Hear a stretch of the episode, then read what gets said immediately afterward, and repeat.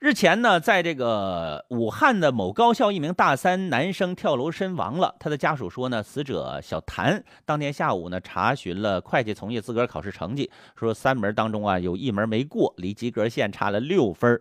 这已经是他第四次会从这个会计啊从业资格考试证了啊，考试了。小谭的遗书呢，就写在这次考试的准考证上啊，在上面呢，这个向他的父母啊，这个呃道歉啊，还交代了一些后事。就这样啊。呃，一个小小的证书啊，这个屡考不过，你说又何至于自杀呢？一个年轻的生命就这样轻易的消逝了，真是让人呢扼腕叹息。在现实的生活当中，我们发现这样的案例虽然是极端，但是也并非是孤立啊，甚至数量还不小。比方说。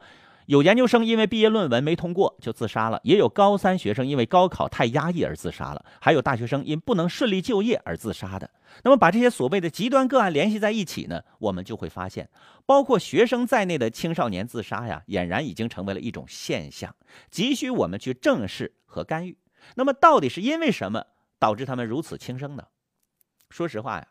对于这些自杀的个体，他们或许有太多的理由，学业、工作、感情等等，这其中呢，任何一项都可能和他们纠缠在一起。只要不能达到理想的预期，就会令他们陷入一种极端的困境。就像新闻里边的这个学生，从遗书的内容来看，我们也看得出他是一个有上进心、比较孝顺的孩子。但是，当把考证这件事看得太重，以致和自己的前途命运绑到一起的时候，哎，希望的落空，就让他觉得今生无望了。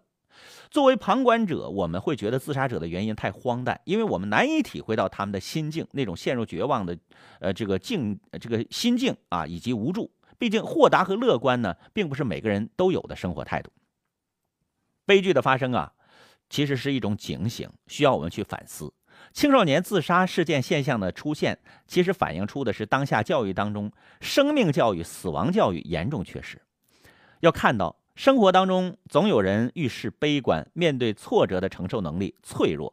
教育能做的，其实就是让青少年重视生命，不轻言放弃。